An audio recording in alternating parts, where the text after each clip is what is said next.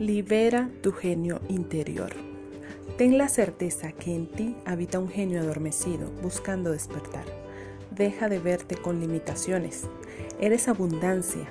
Enfócate en una habilidad que intuyes o que ya sabes que tienes y entrénate en desarrollar su excelencia. Encuentra un grupo o conecta con personas que compartan aquello que disfrutas y para lo cual entrenas. La liberación de tu genio interior tiene que ver con tu misión de vida. Gracias por escuchar Espacio Espiritual. Yo soy Iraín Nimasa. Un abrazo de luz.